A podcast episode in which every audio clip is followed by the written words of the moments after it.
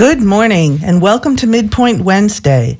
I'm Shelley Reback, your host for WMNF's midweek, mid-morning dose of news and public affairs with a local perspective.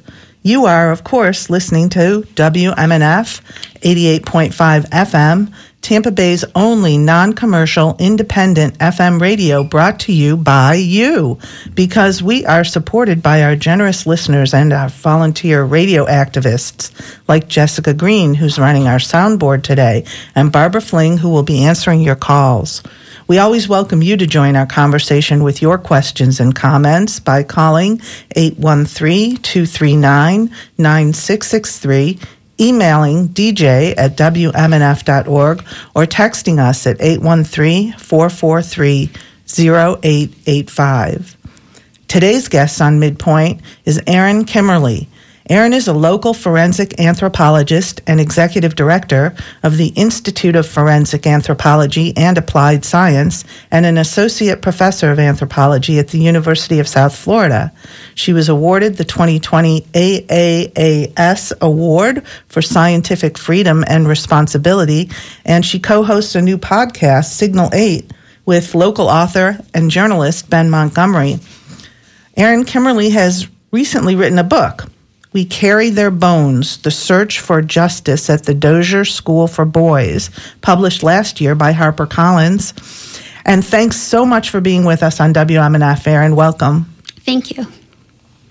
So, first, give us a quick primer on what a forensic anthropologist does and what your background in this area has been. Not everyone's familiar with forensic anthropology. Well, anthropology is a very broad field, and forensics falls under what's called biological anthropology. So, what we do is assist medical examiners and law enforcement whenever remains are found, and there's a question about the identity of the victim. Who's this person? What happened to them? Uh, what's you know what's their injury? Something that uh, would suggest that it's a homicide versus um, a natural death or or some other mechanism. Um, we will assist with locating clandestine graves. So we go out there in the field doing field work, and then we do lab work, um, everything from skeletal analysis to facial reconstructions. Wow. So, um, what is your background in this? Like, how do you learn how to analyze a skeleton for information? Well, I studied anthropology, you know, as an undergraduate. Uh, I ended up going for a master's and PhD, so uh, I went all the way through in anthropology. And it starts with really that biological and, and some archaeological training, but where you're learning bones and skeletal anatomy and bone biology. That's the core of it. And then a lot of it comes from actual field work and casework and, and practice. So I've been practicing now for close to 20 years.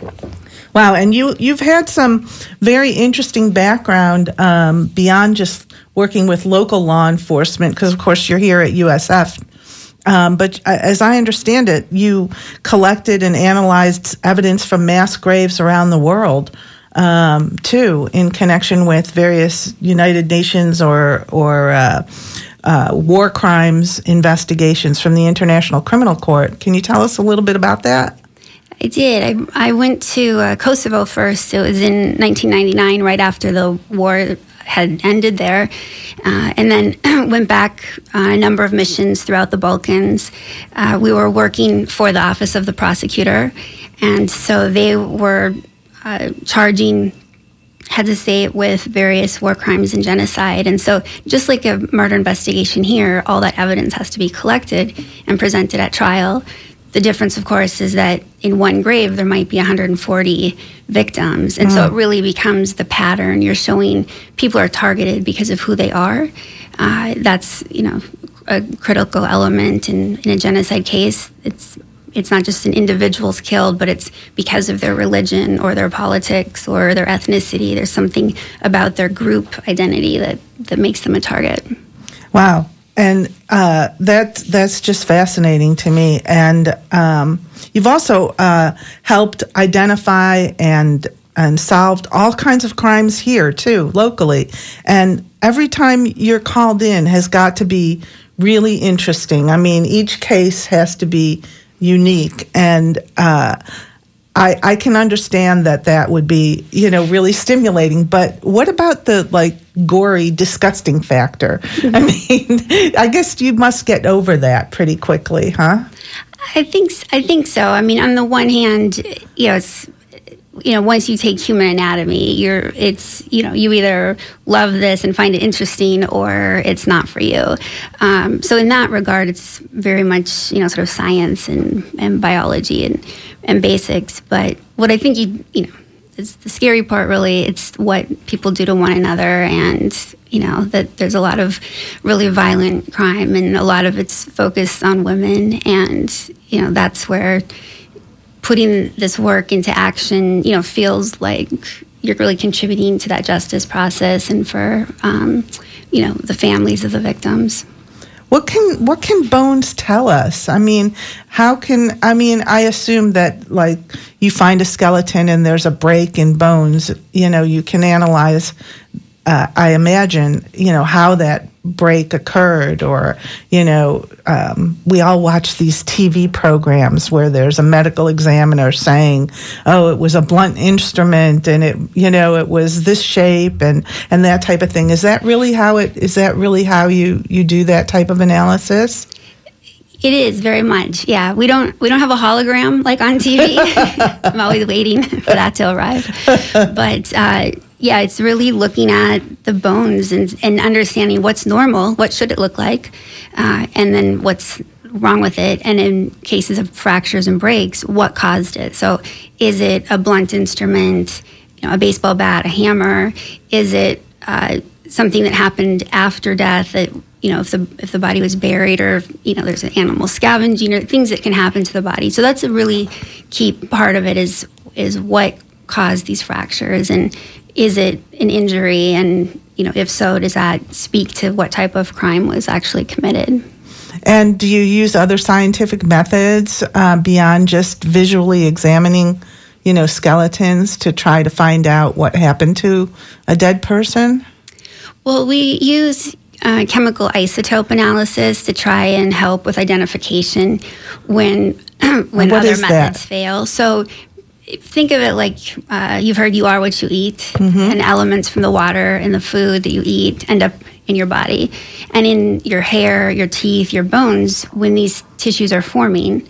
Uh, those elements stay there. So it's kind of a little timeline, if you will. And what the, what it's reflecting is local water uh, and to some extent diet, and, and that can be more variable. But we use it to really ask this question if someone is found uh, dead here in Tampa, were they born here? Did they live here their whole life, or did they come from somewhere else?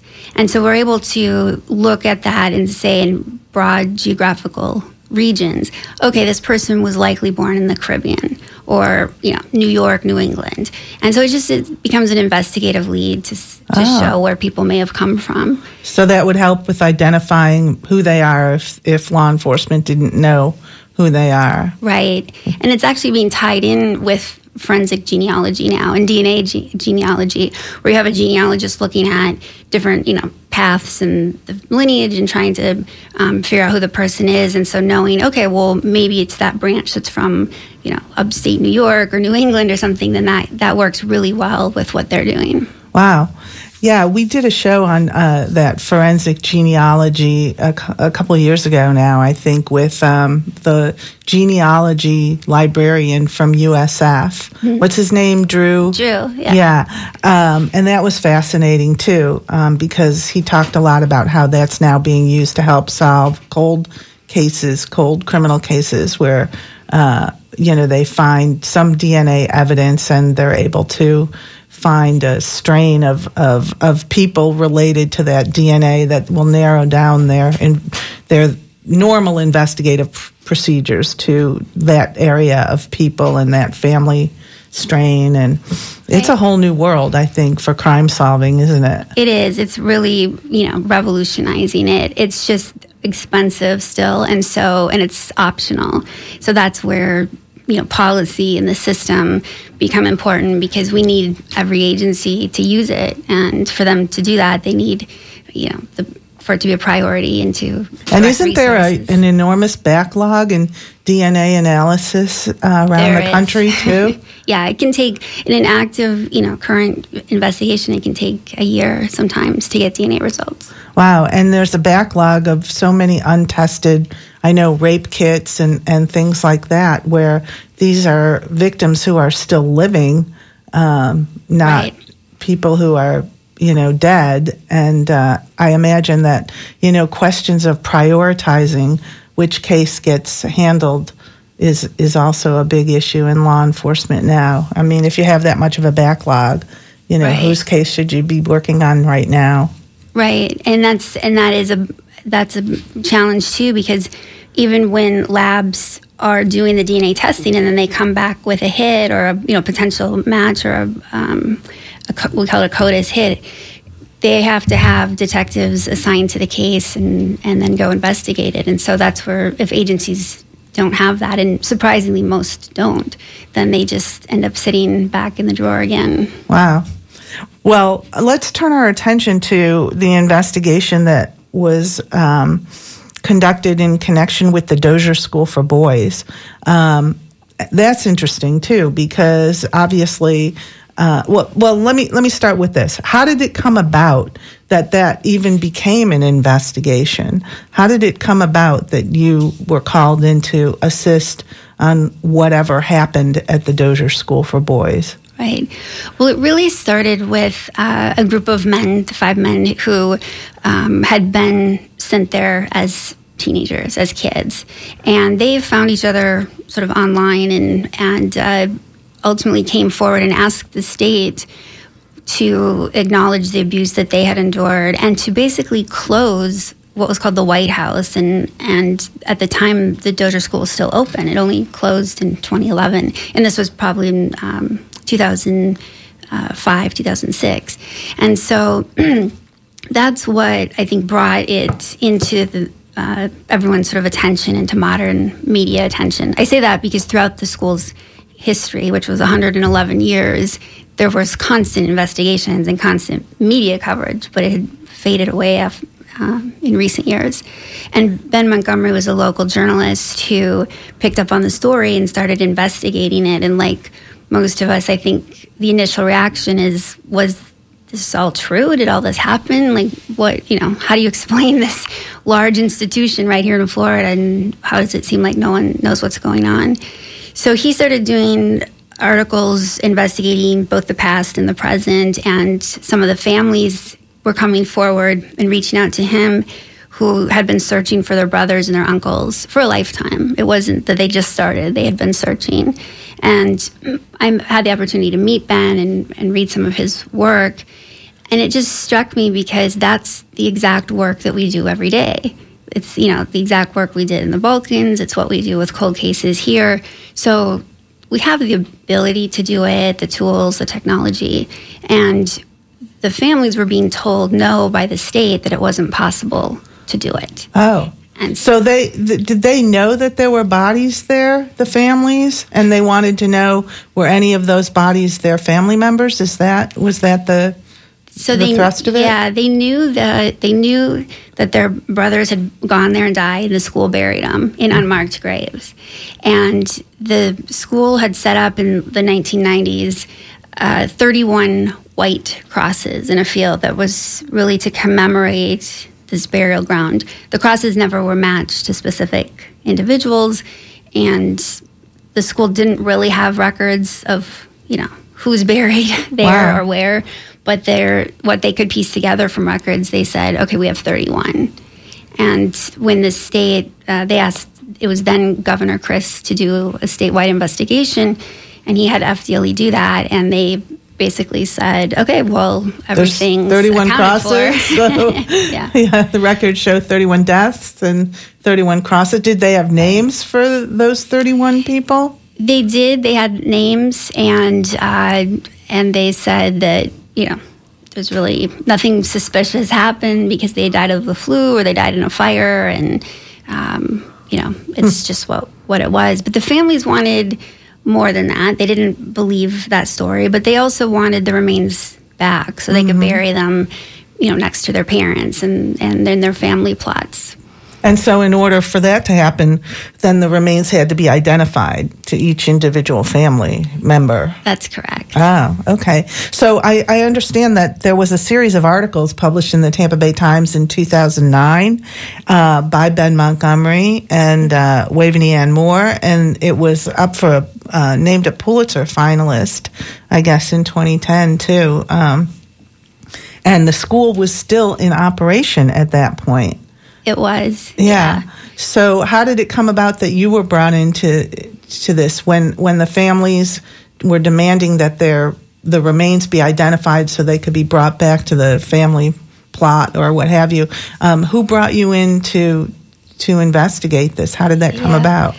Well, really, no one brought us in. We, I just volunteered. Oh, and, really? Yeah, it was really Ovell Krell was one of the sisters of the of a boy named um, George Owen Smith, and she had uh, come forward, and, and, Ben had put together a, you know like a three minute documentary, like a video about her story.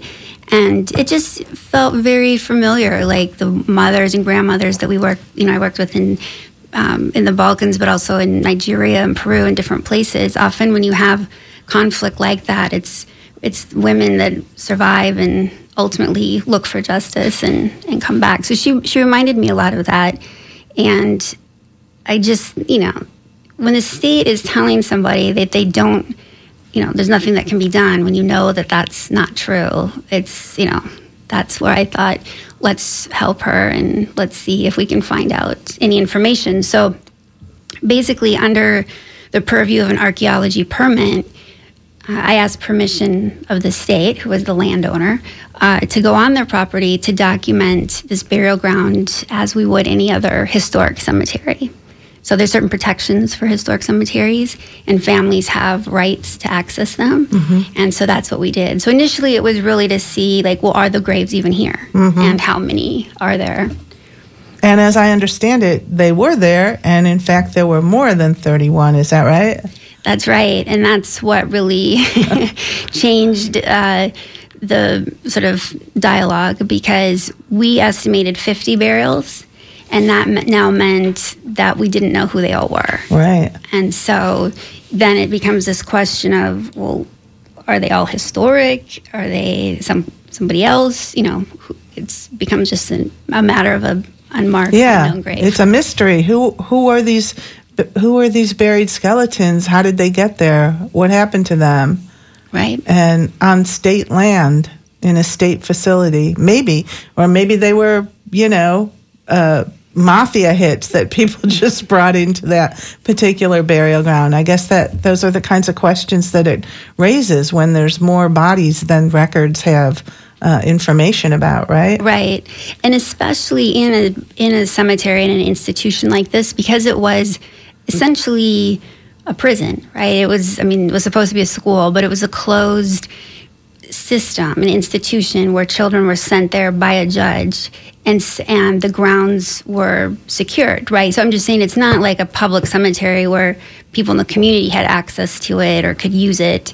So it really lent itself to all these questions about what had happened. Yeah, like something something wicked this way comes over there, and. Uh, I understand that when you when you were able to do these excavations and you found these remains, you were able to determine that some of these remains of were of children, you know, that, that they weren't even adults, they were young boys.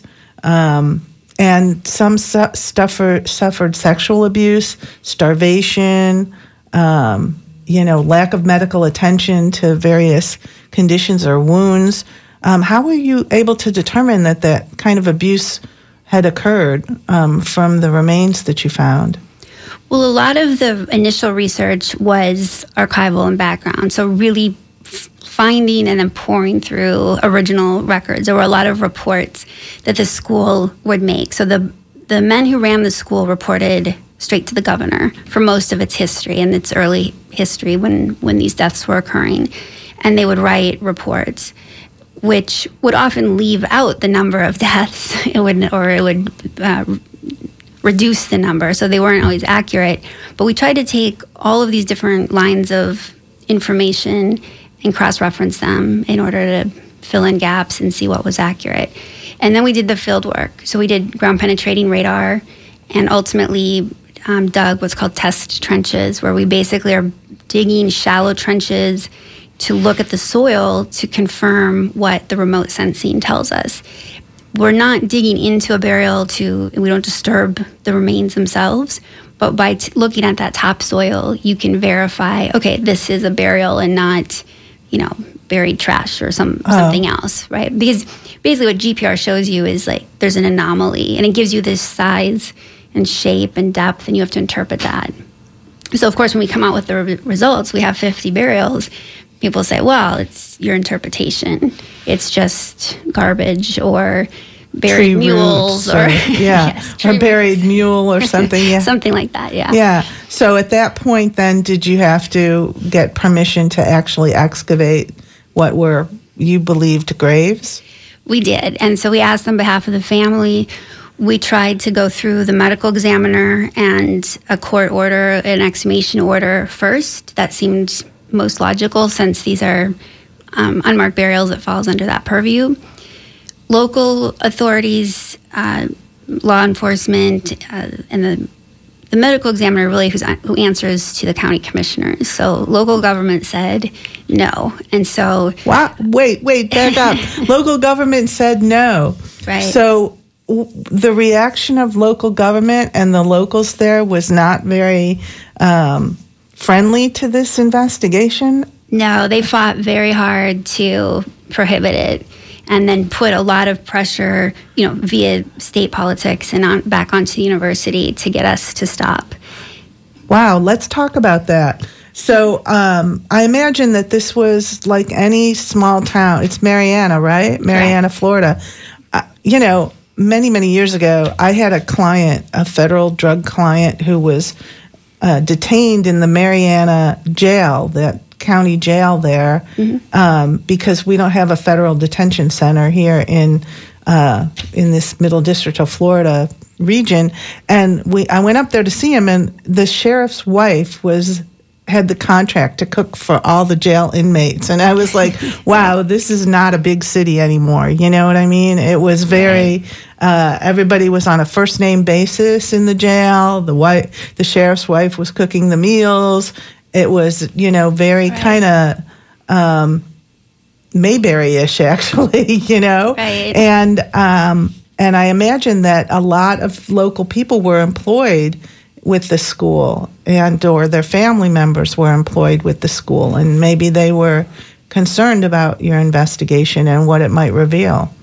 Yeah, that's absolutely true. So the the school had been the biggest employer for the past 111 years. It was shut down in 2011, which resulted in several hundred jobs lost. People were angry about that. Um, and then the many of the same families and, and same people had run the school for generations. And so when you're going back, and even though talking about historic events, um, you know, I think they felt that it was a tarnish to their reputation or their their legacy, and they very they had a narrative of what this institution was, and they really stuck to it very strongly. And, and what was that narrative? That it was um, that these you know these weren't students or children. They were inmates. They were convicted of crimes sent there for punishment and that they were um, you know punished but given opportunities for job training and education and uh, that it was you know more helpful than harmful. But over the years didn't the state um, make more and more um, offenses, like dependency type offenses, juvenile offenses, uh, available to judges to send kids, young men, to this to this school. I want, I, you know, I'm putting school in air quotes. We're on the radio, right. but you know, I'm putting school in air quotes because it doesn't seem uh, very much like a school. It seems more like a prison, a juvenile right. detention center. Um, but did, weren't they increasing the number of things, number of reasons that um, a juvenile judge could send somebody to the school? They did early on, and we we found records of that where this the leaders of the school would basically lobby the governor and the legislator to change the laws to in, to bring in more kids. And they would say, we don't have enough labor here to bring in the crop. We don't have enough um, kids. And so they wanted control over the length of sentence when kids would get paroled. Um, and it went it was really, you know, it was really set up to get children out of the convict lease system because at the time, uh, you know, Florida didn't really have prisons. They had a convict labor program. And so it was meant to take kids out. It was set up by people who ran convict lease program in North Florida and and quickly became that for the first 13 14 years of school didn't have books or, or teachers so i think that you know yeah. tells you what, what it was intended it was to about. be and so you do see um, things that are non-criminal offenses now they could be sentenced so truancy um, incorrigibility. That's how you get five year olds, you know, five and six year olds sentenced by a judge for incorrigibility. Wow. Um, and um, so, you know, you do see that shift, and you see it reflects a time when there's you know a lot of the transportation laws vagabond laws where the same thing was happening to increase the number of men put into the convict lease system to meet that labor demand as well. And so that you also then see a disparity in numbers in terms of white and black and who's sent there. The school was segregated for its first you know 65 years um, but it was two almost identical campuses that paralleled one another. A white campus and a black campus? That's correct. Wow. We're we're talking with uh, noted forensic anthropologist Erin Kimmerle. um, and if you'd like to join our conversation, please give us a call at 813-239-9663. You can email us at dj at wmnf.org, or you can text us at 813-443-0885 on WMNF's midpoint. Um, I have a text message here from somebody who did not leave a name who says, I did nine months in Dozier. Well, whoever you are, listener, uh, give us a call and uh, tell us about your experiences there. I know Erin would probably very much like to, to hear about your own experiences, and we would too. So I'm going to urge you to give us a call um, and, and talk to us about it at 813 239 9663. Um, hopefully we will hear from our uh, Dozier guy uh, in the near future. Um, I noted that. Uh, like last year, maybe there was a judge in, I think it was either Pennsylvania or Delaware, who was convicted uh, for taking bribes for sending kids to a similar kind of juvenile detention facility in his county where uh, they were basically making money off, um, you know, it was a privately run facility. And every time they sent a kid to the facility, the facility would get paid by the state for, you know, housing and room and board and whatever services they so-called provided. Um, and this judge got convicted for sending you know, sending kids that should not have been sent there um, and got kickbacks from the private facility. And um, it's interesting that um, in your investigation of the Dozier School, it seems like something similar may have been going on there with the politics and the way that uh, these offenses were increased to increase the population at the school and um, you know, to to basically keep it running. Right. Um, yeah, and, it's possible. And to avoid investigations too. I mean, I can't. I, I would imagine that over 111 years, there were other families who came forward and said, "What happened to my kid? He's missing."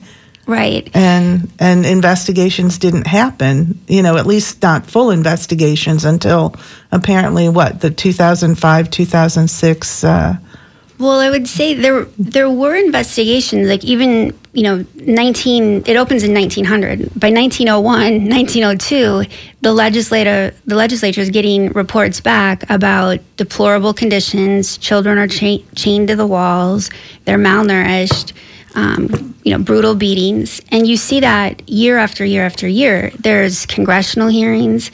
Um, in the 1980s, the federal government took it over uh, for a period of time because of uh, children were, you know, hogtied, left in isolation for Goodness. months. Um, one boy was found, you know, eating, a- you know, had been in isolation for over a month. He didn't even know how long he'd been in there and was uh, eating a light bulb.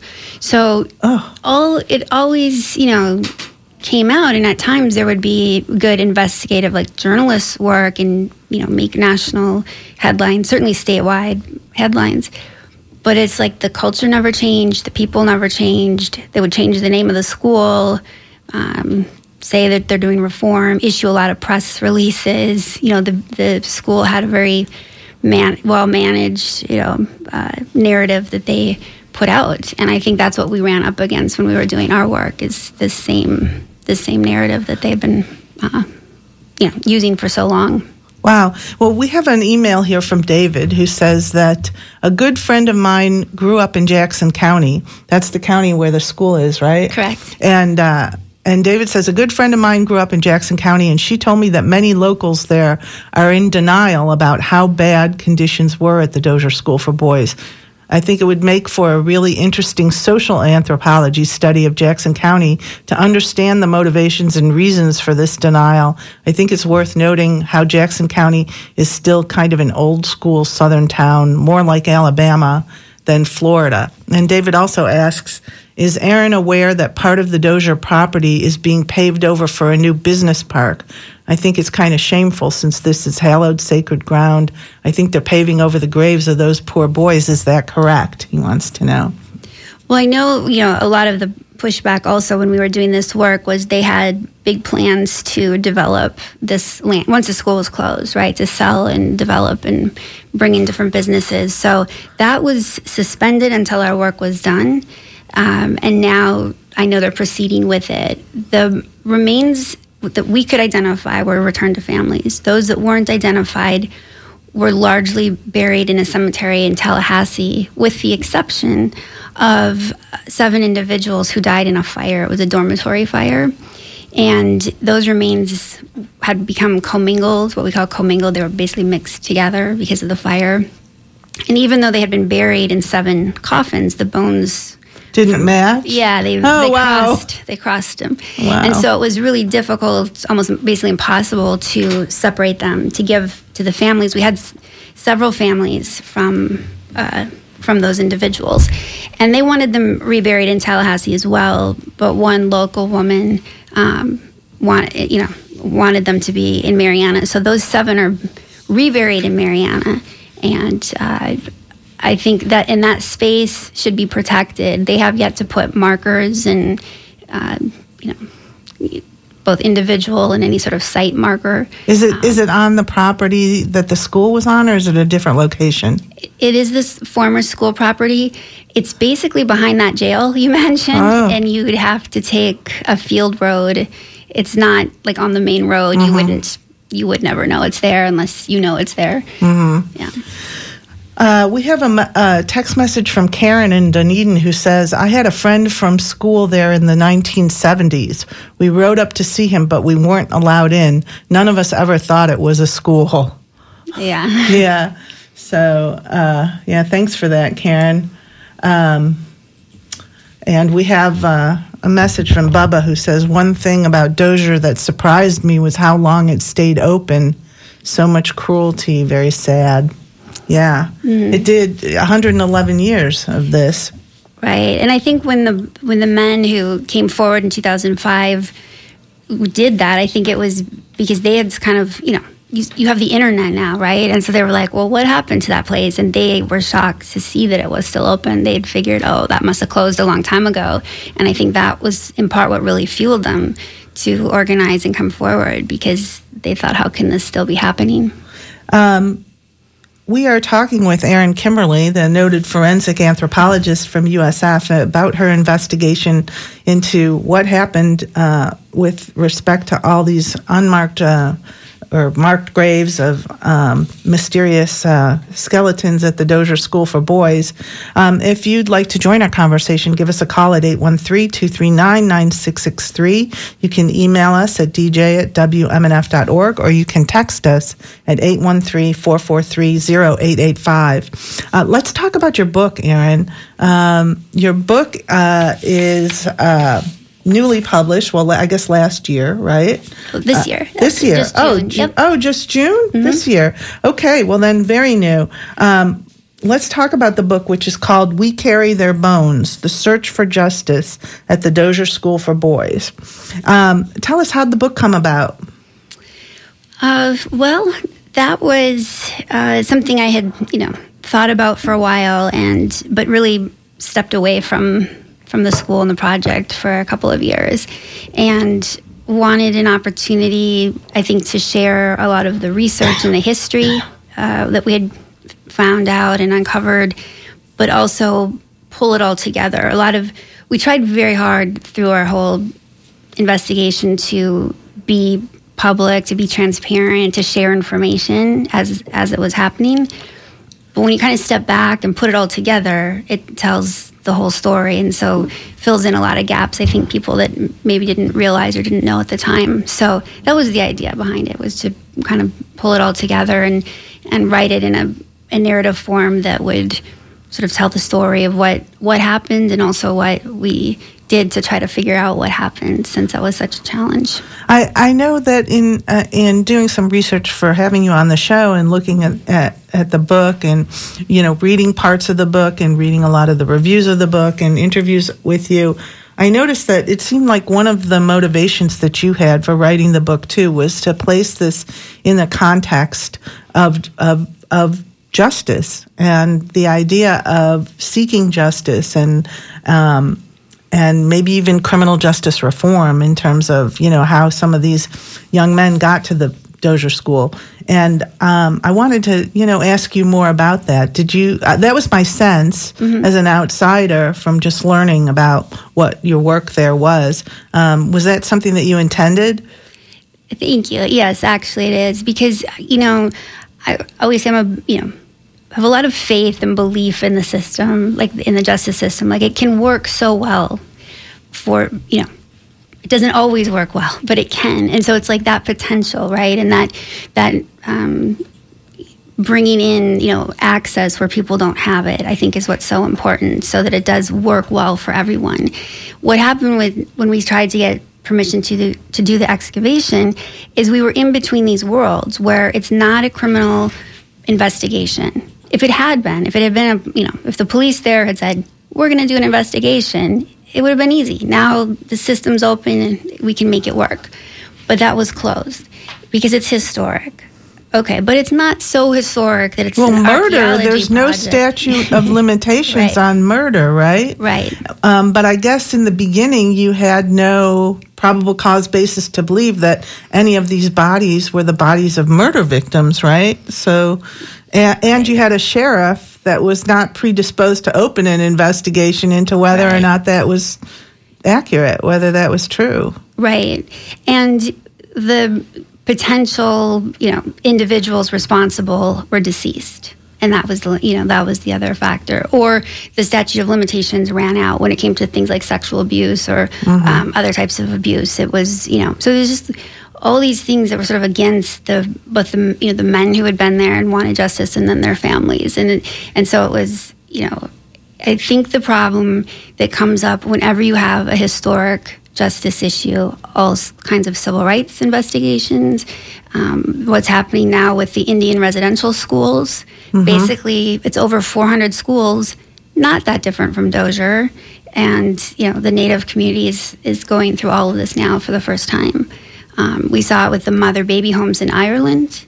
So I think, you know, I think there's a lot of examples of sort of yeah, the Magdalene justice. laundries, right? In Ireland. and the right? laundries. Yeah. Yes. Yeah. Right. Very similar. It's interesting. We have a question from one of our listeners who says, Did anyone ever get indicted for child abuse uh, for their Dozier cruelty? And how about racial considerations? Were there more black boys abused there than white kids?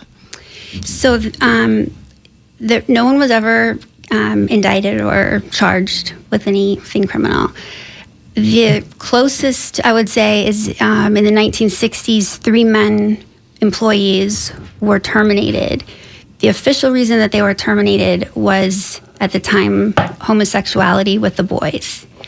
Which wow, they put that in the records. They did because it was part of the Johns Committee. Oh yes, mm-hmm. and so they were there to investigate that, um, and those men were, were released for that. Of course, today we know that is if that had happened, it was predatory and you yeah. know spe- reflects a lot of the sexual abuse that men had talked about.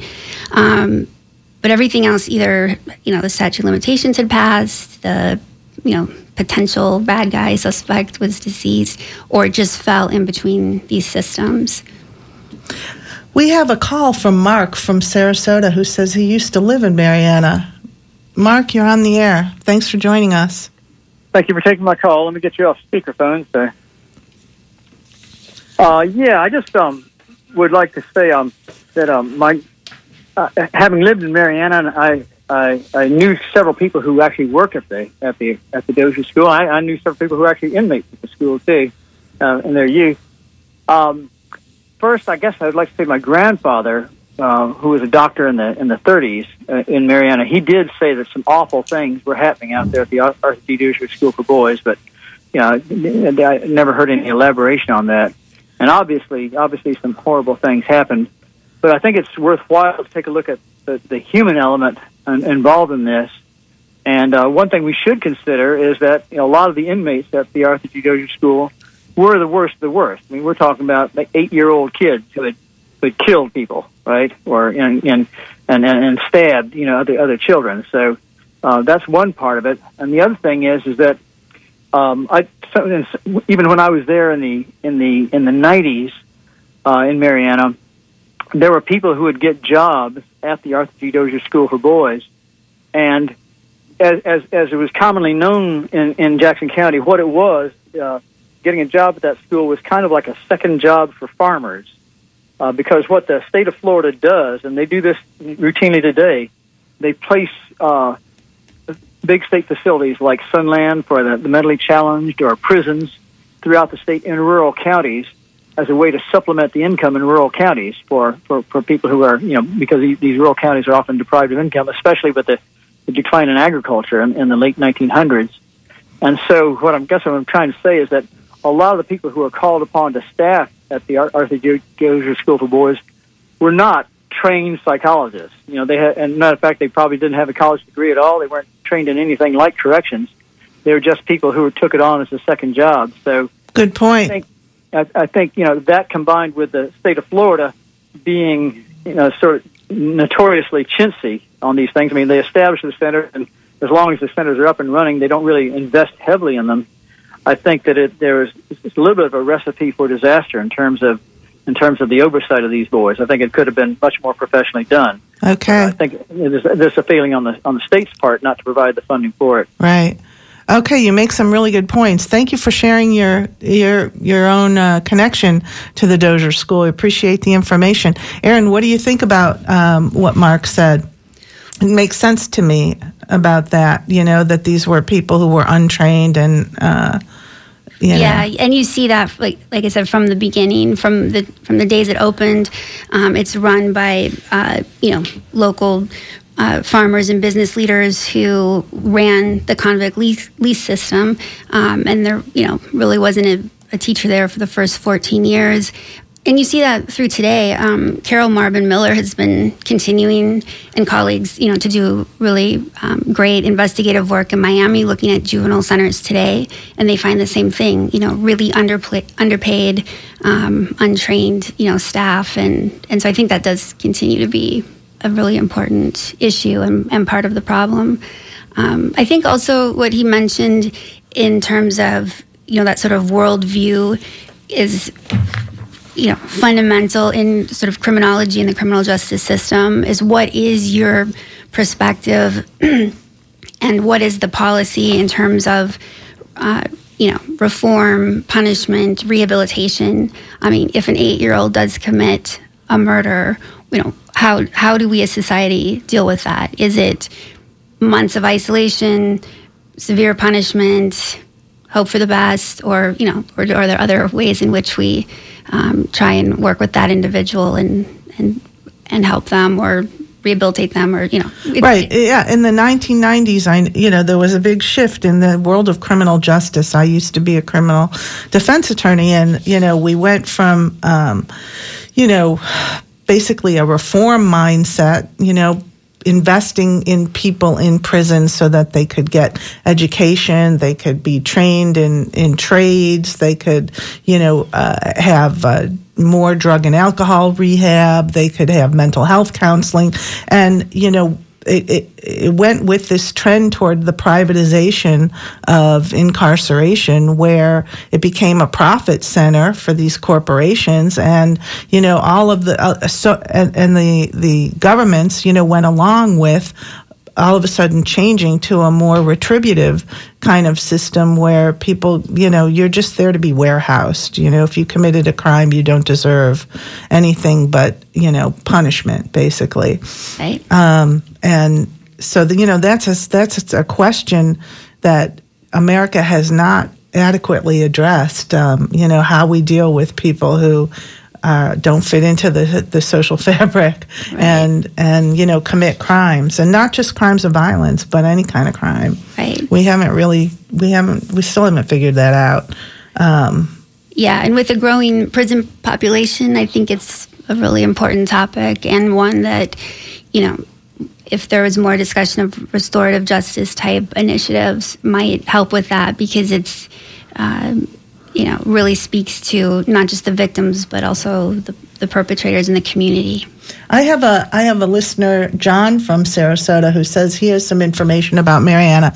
Okay, John, uh, yep. cut right to it since the time is getting short here.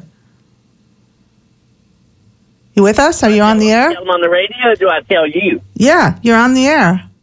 Oh yes, ma'am. Uh, no, I just got some stories about Jackson County in the '80s and '90s we used to uh, we used to go up there and hunt. There was a uh, uh, management area right on Lake Seminole. It was called Apalachee, and those people up there from Jackson County because that was back when when the uh, the county you were from was on your tag, and they would they would see those tags and they would turn around and walk away. And there would be like thirty of them. They had this little building on on the management area that that all the locals would be in there talking in the morning, and as soon as you walked through that door, they would shut up. Well, what what do you think that has to do with the Dozier School? You think those were employees of the Dozier School? No, it's those people in that area. If you've ever been up there, oh, you just are saying something about the residents of Marianna. Oh yeah, if you weren't from Jackson County, you might as well have been from Mars. Oh, I see. I see. So that's just your perception of of of uh, it being a very insular community, a very closed community. Yeah, yeah, I see. Yeah, you can talk to everybody I went up there with; they would tell you the same story. Uh huh. So, story. I've got one other short story for you. Chattahoochee's up there too, the mental institution, right? Right.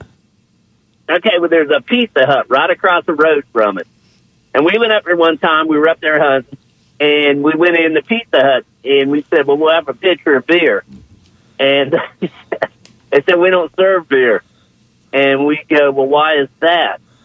Because they let people out from the mental institution on day passes. They would go into the Pizza Hut and drink, and then when they went back into the mental they couldn't control them. Okay. quit selling alcohol. All right. All right. Well, thank you for sharing that uh, that information with us about your experiences in Marianna. We appreciate it, like John. Said, Thanks a lot. So, uh, okay. Well, there you go. Um, it does seem to me that you know some of these smaller rural counties it is you know more of an insular closed community i mean there isn't a lot of contact with you know people from the outside world, there's very few reasons to go there, I guess. And so, you know, there are people who are, uh, you know, kind of closed up. Yeah. So Yeah. we're talking with Erin Kimmerle, who's recently published a book called We Carry Their Bones, The Search for Justice at the Dozier School for Boys. It was just published by HarperCollins, and we're happy to have her here with us. Um, before we move on, uh, move on, Erin, I did want to ask you, you have a new podcast now, is that right, with Ben? We've been we've been working on it. Yeah, It uh, hasn't been released yet, but we've Okay. been doing all the. What's it going to be about? Well, we had this idea. Um, you know, there's obviously a lot of interest in forensics and cold case, and that's my passion. Uh, but what what uh, usually gets discussed, you know, are the the stories, individual stories and cases, but less about the issues and sort of.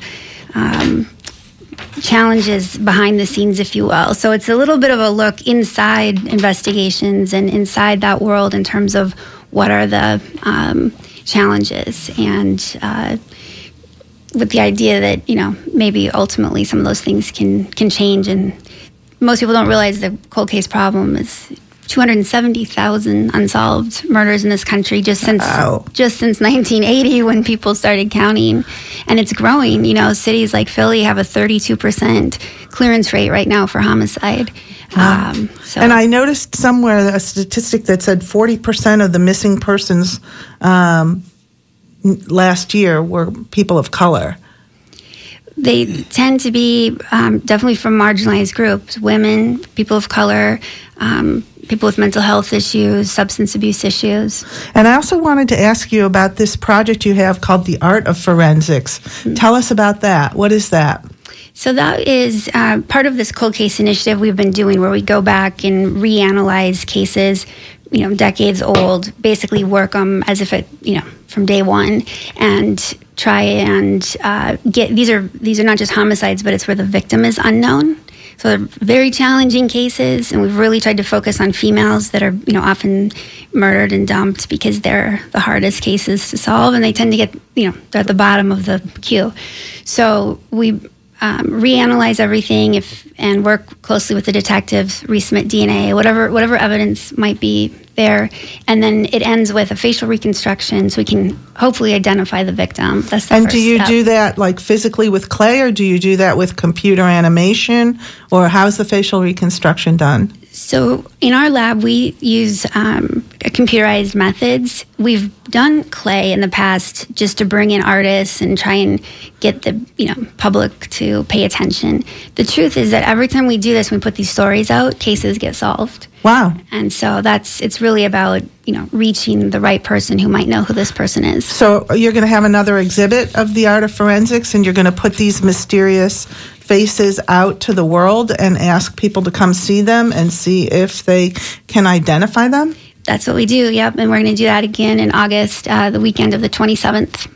And where where is this That will to be at the Vault in downtown Tampa. at the vault in downtown Tampa. So if there's any missing people in your life, go to the vault on the weekend of August 27th and 28th and check out this art of forensics uh, exhibit and and see if you can help solve them. And I guess the last thing I wanted to ask you about is um, there's a nationwide database to help solve missing person cases, um, and can you give us briefly a, a notion of the sense of getting people to voluntarily submit family DNA or dental records um, or anything that that uh, might help law enforcement or someone like you find ident- and identify a missing person? Yeah, there's um, the program is called NAMUS, NAMUS.org. It's run through the federal government. It's um, a great resource because families and um, as well as practitioners and law enforcement have access to it. In the past, families didn't ever have access to that kind of information, so it's a big step in helping to make that information available. But it is voluntary, and even most law enforcement and medical examiner agencies don't use it. So, one thing to do is get your local agencies to use it. But if there is anyone missing in your family, um, to to make that report because for the 40,000 unidentified people in this country, they're basically not in that system. If they were, we would be able to make matches and, and find them.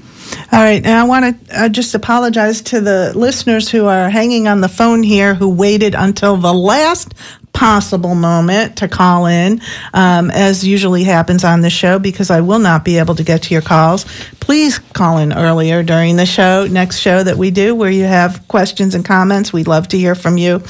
Um, and I'm sorry that we can't fit you in right now. But I do want to thank my guest, Erin Kimmerle, for joining us today to talk about her work as a forensic anthropologist and her new book, We Carry Their Bones, about her investigation at the notorious Dozier School for Boys in Marianna, Florida. If you joined us late in the show, please feel free to go back and listen on demand from the Midpoint archives at WMNF.org slash midpoint, or you can find us at WMNF Midpoint wherever you get your podcasts. I also want to thank our WMNF volunteers who make the show go, Jessica Green on the soundboard, and Barbara Fling who answered phones for us. And as always, I thank you the WMNF listeners for your interest and support of Midpoint. If you enjoyed the show, then support us. Uh, please stay tuned for Talking Animals with Duncan Strauss up next, WMNF Tampa.